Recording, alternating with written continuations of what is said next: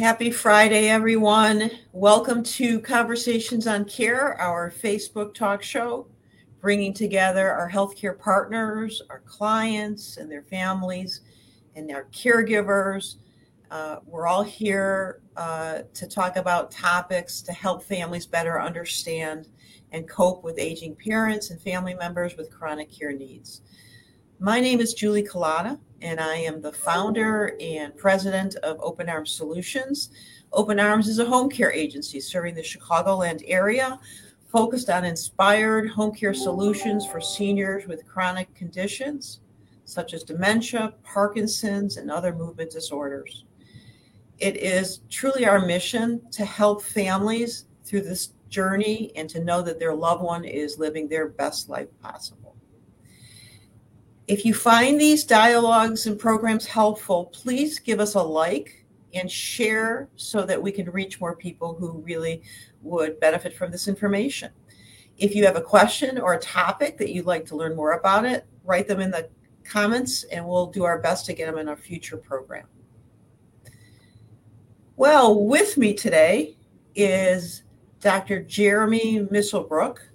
Um, And I have been so looking forward to this program. Jeremy, I have some friends and many, many clients who are been looking forward to this program. It's mm-hmm. such a such an important topic. And Jeremy is a Doctor Doctor Jeremy Miselbrook is a P H D and a professor and educator and nationally board certified chaplain with training in specialties such as mindfulness-based stress reduction and grief support.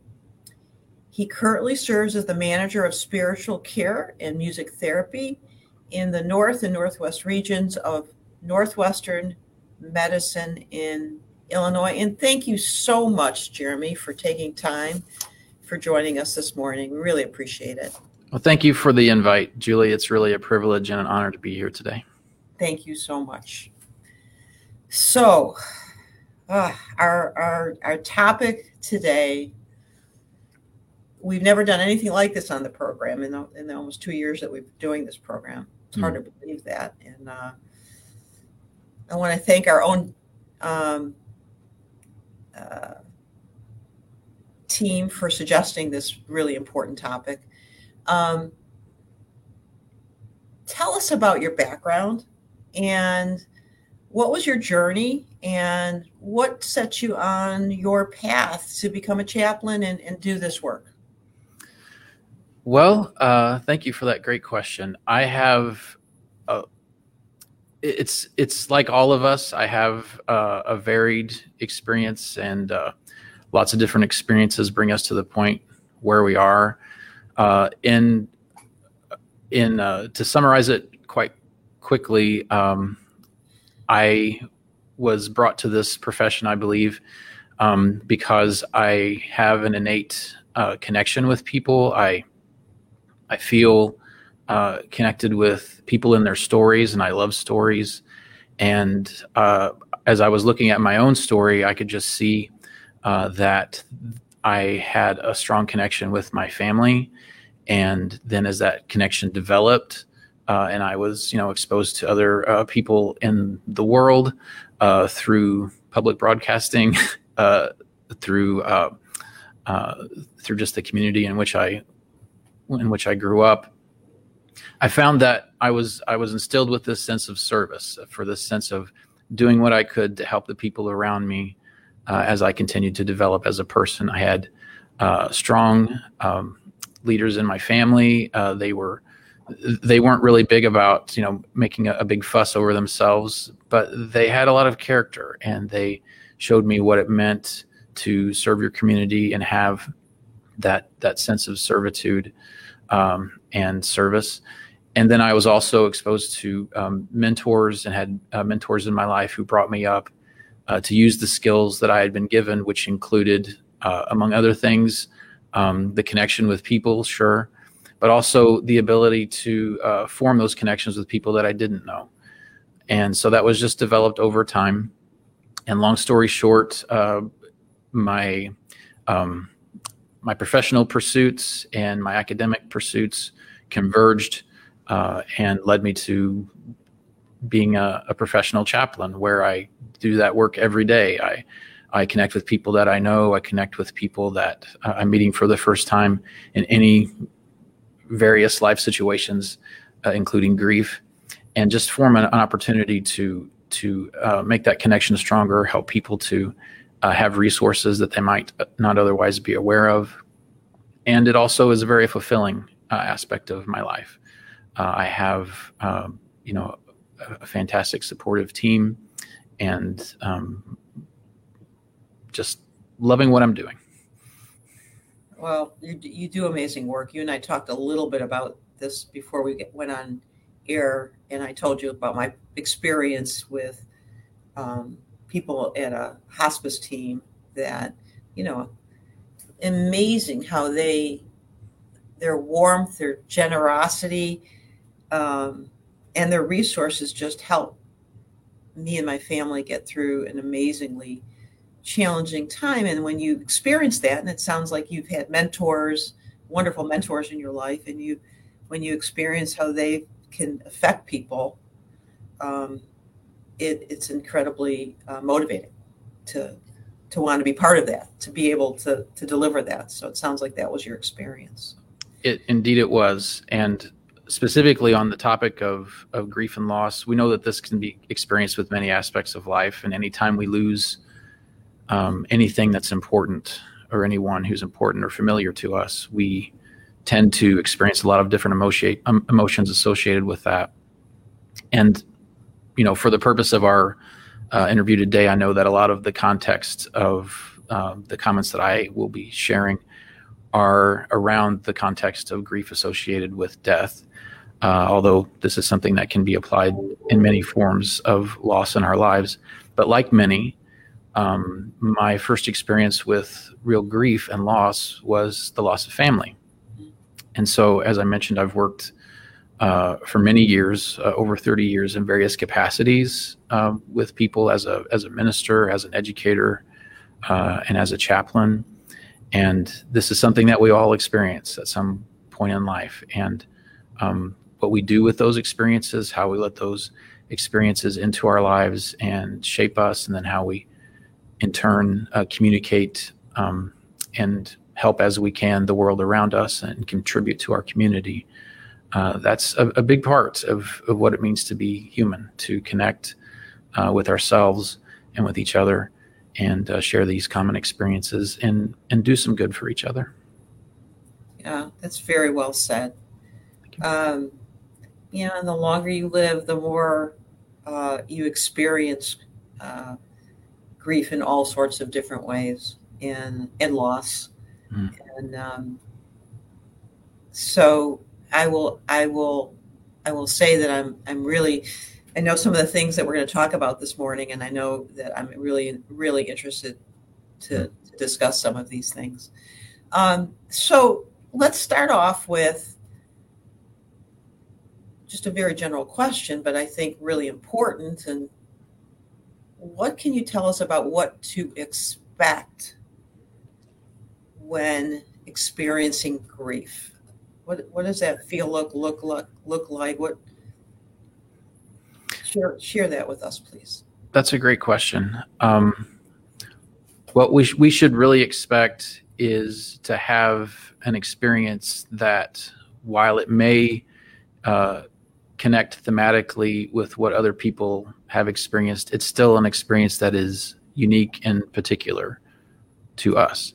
Um, in nineteen sixty-nine, uh, Elizabeth Kubler-Ross wrote a very uh, important work on death and dying.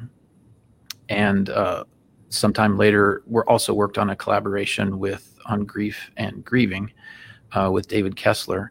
And in her um, original work, she, she uh, set out to define specific stages of grief. Uh, and I'm sure many people might be familiar with this: denial, anger, bargaining, depression, and acceptance. And then uh, more recently, um, uh, she began to co-author things with uh, David, co-author, co-author works with David Kessler. Uh, and David Kessler's actually added a sixth step called finding meaning. And that's actually the name of one of his uh, works. And these groundbreaking works essentially set a standard for conceptualizing the grief process. And I'm afraid that they're sometimes misunderstood as meaning uh, that these are clearly defined steps that everyone's going to go through, and they will go through them in this order. Mm-hmm. And when you're finished with this stage, then you move on to the next, and so on. Mm-hmm. Uh, and that's just really not the case in my experience. Our experience of grief is very unique uh, to who we are. And as people share their grief experiences, and as we reflect on our own experiences, we may notice some common themes uh, like denial or like anger and so on. Um, but it's going to be uh, Uh, a varied experience and a particular experience based on lots of things, um, like the relationship that we had with the person, or uh, what kind of previous experience have we had with grief? Um, what was the circumstances surrounding the situation where uh, the person died? You know, there are just any number of things that make uh, the grief experience particular to us. Uh, for instance, not all who have lost parents experience grief in the same way, uh, because the relationship with those parents might be different. Uh, not all people who've lost children will experience it the same way. So there's so many particulars about the dynamics of the relationships um, that help form this unique experience when we are experiencing loss. And we will all likely experience loss and grief multiple times throughout our lives.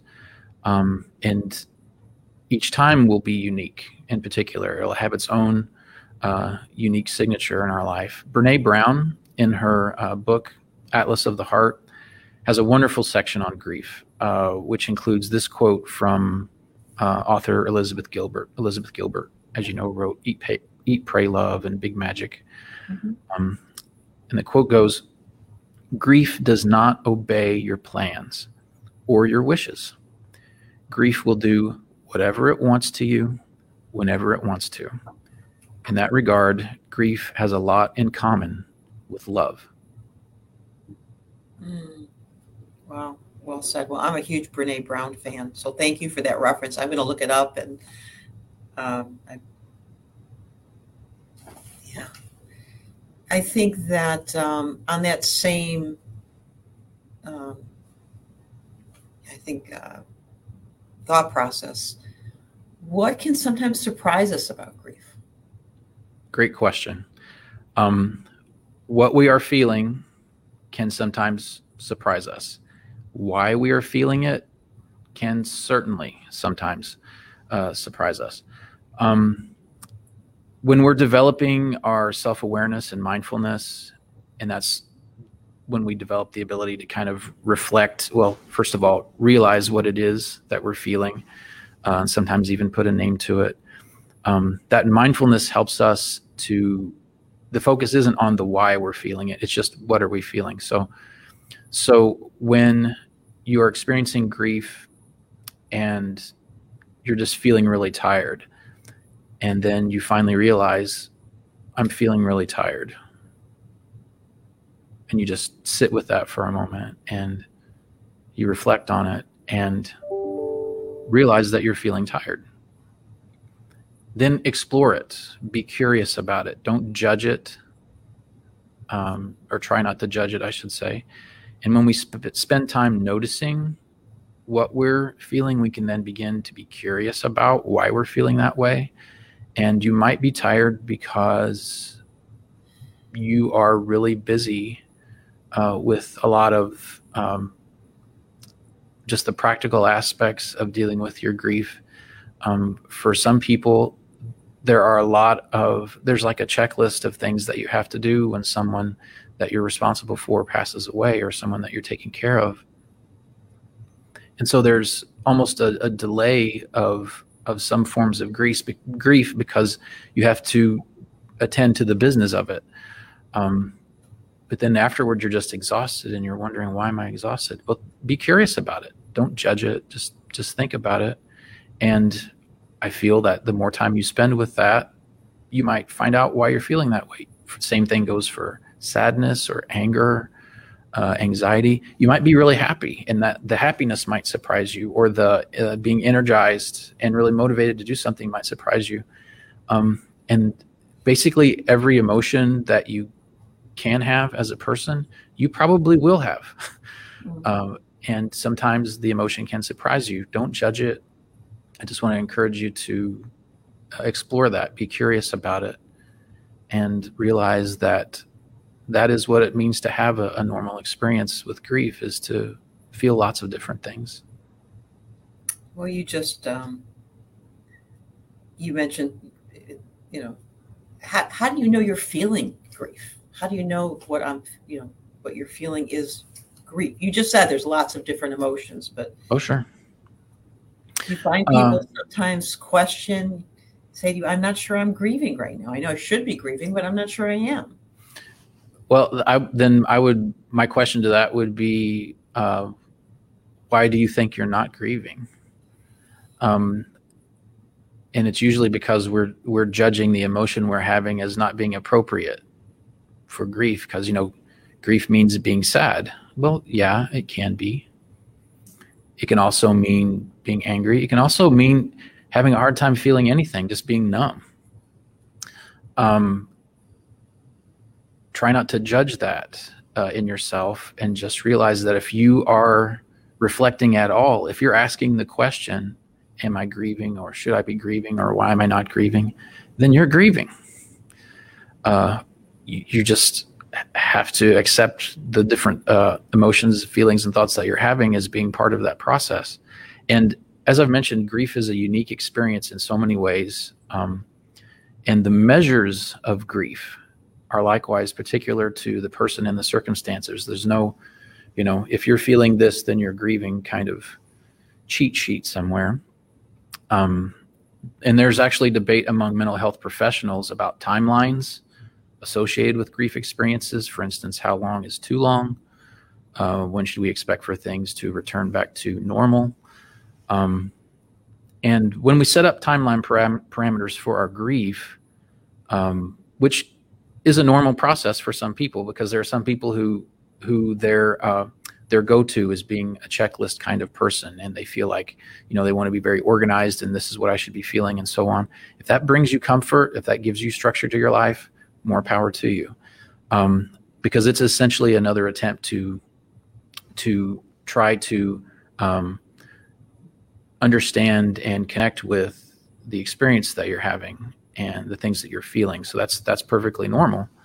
Uh, if we really make it very strict as to the timeline we have to follow for certain aspects of grief, or if we impose that timeline on someone else, that usually just makes things more complicated.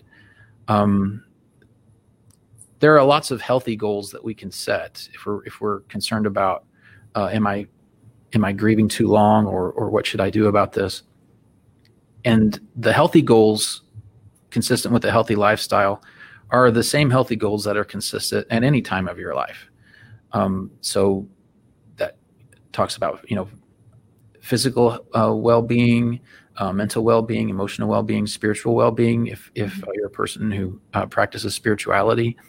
And just creating or returning back to a healthy lifestyle does not mean that your grief is over. Um, it just means you're processing it in this particular phase right now. And if you or those you feel that uh, that you trust, um, if if they feel that you're exhibiting unhealthy traits, uh, and again, these are people that you would trust, mm-hmm. or if you feel like you're having uh, you're living unhealthy uh, lifestyle traits in association with uh, grief, um, or you're having unhealthy thoughts, then then it's very likely that you need to tap into the resources that you have to get some help. And, and that includes professional help possibly. So I want to encourage people to do that. Um, and at the same time, not judge themselves as being weak or weird or odd for feeling that, because we all experience grief in a variety of different ways. Uh, it just gets a little more tricky when you try to, you know, connect it to a firm timeline. Yeah, absolutely. Yes, that makes so much sense. There's a viewer question, so I want to make sure we get to that. Hmm. What is the hardest stage of grief? Hmm.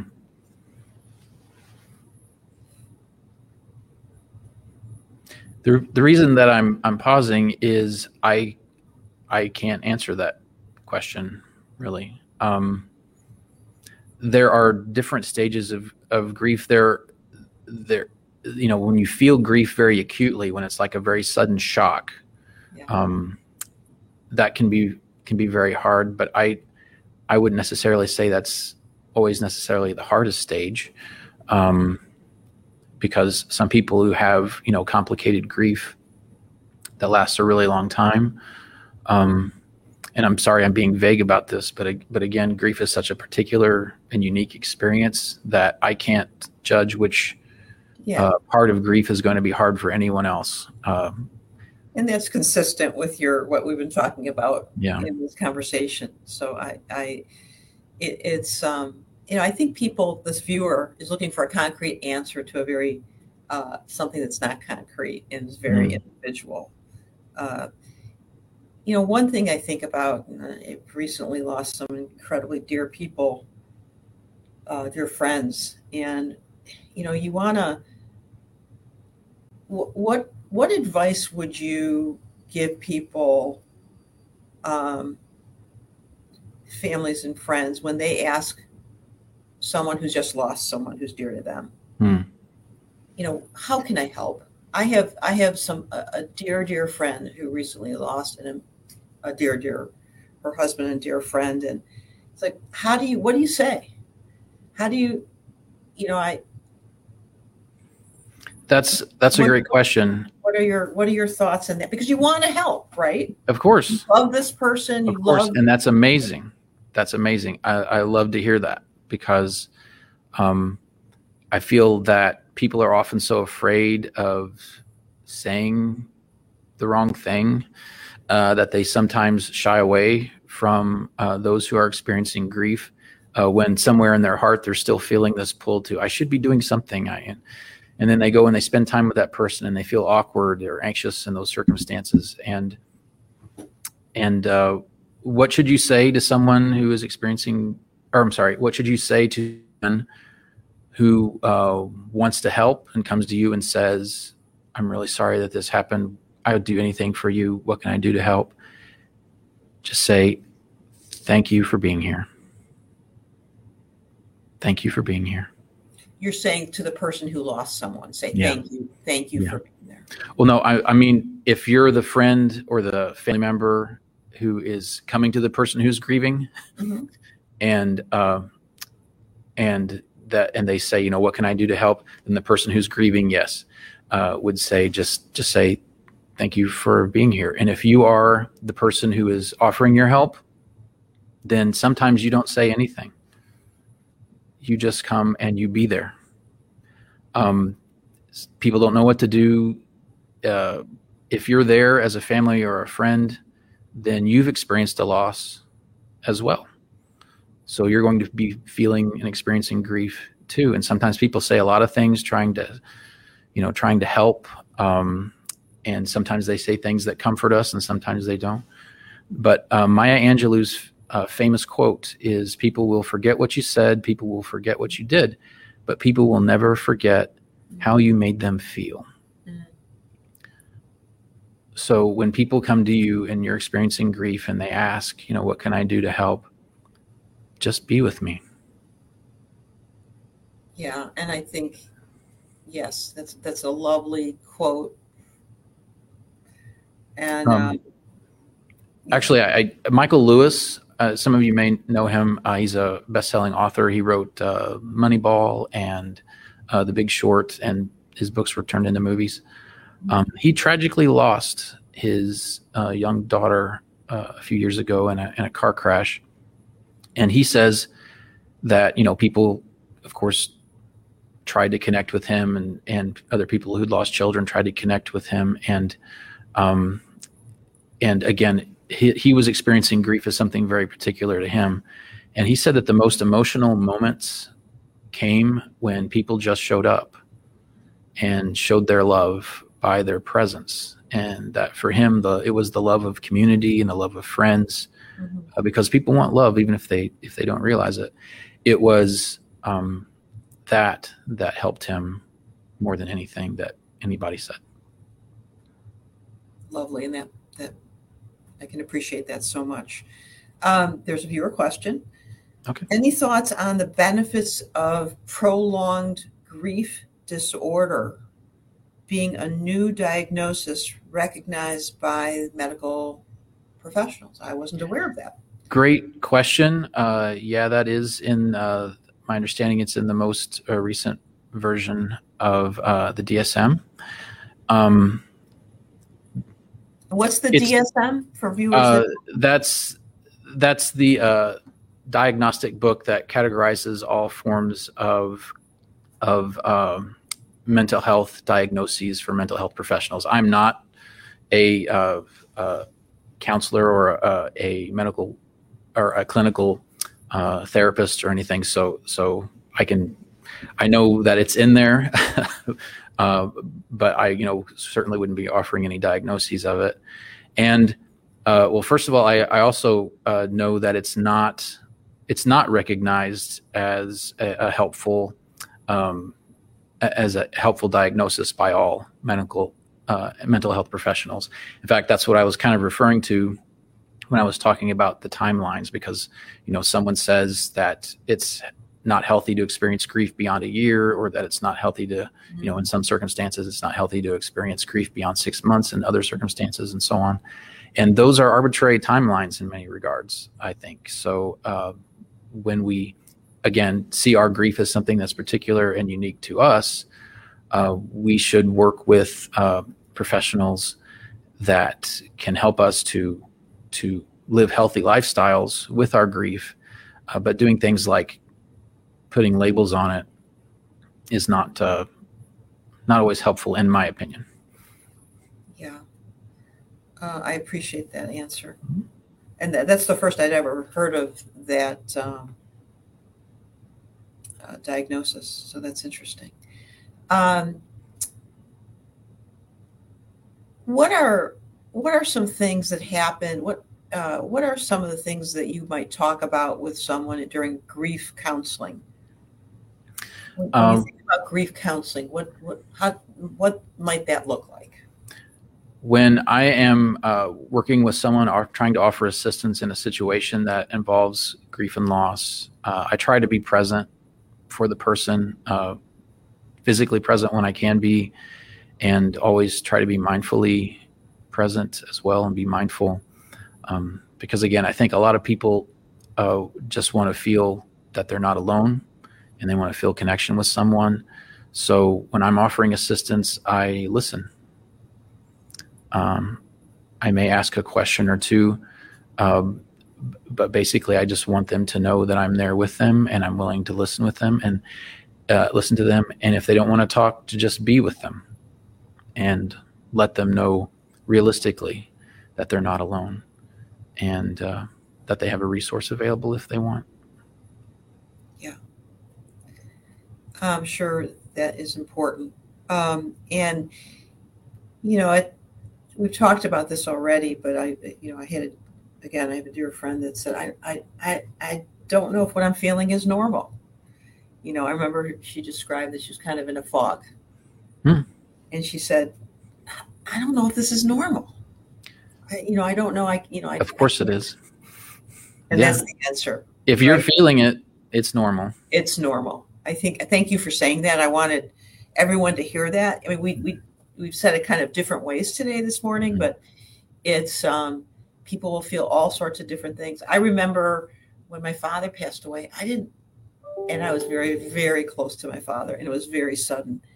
And I, I didn't cry for weeks. I couldn't. And I'm like thinking to myself, this, I don't know that this is normal. I, you know, I, I think, I don't understand why I'm doing this. And it just, this doesn't feel normal for me. There was just this processing I had to do before I could let go. Mm-hmm. But that's just, you know, that's the discovery you do yourself. And it is truly an individual journey. It uh, is. It is. And the greatest thing we can do is be curious about it and not judge it.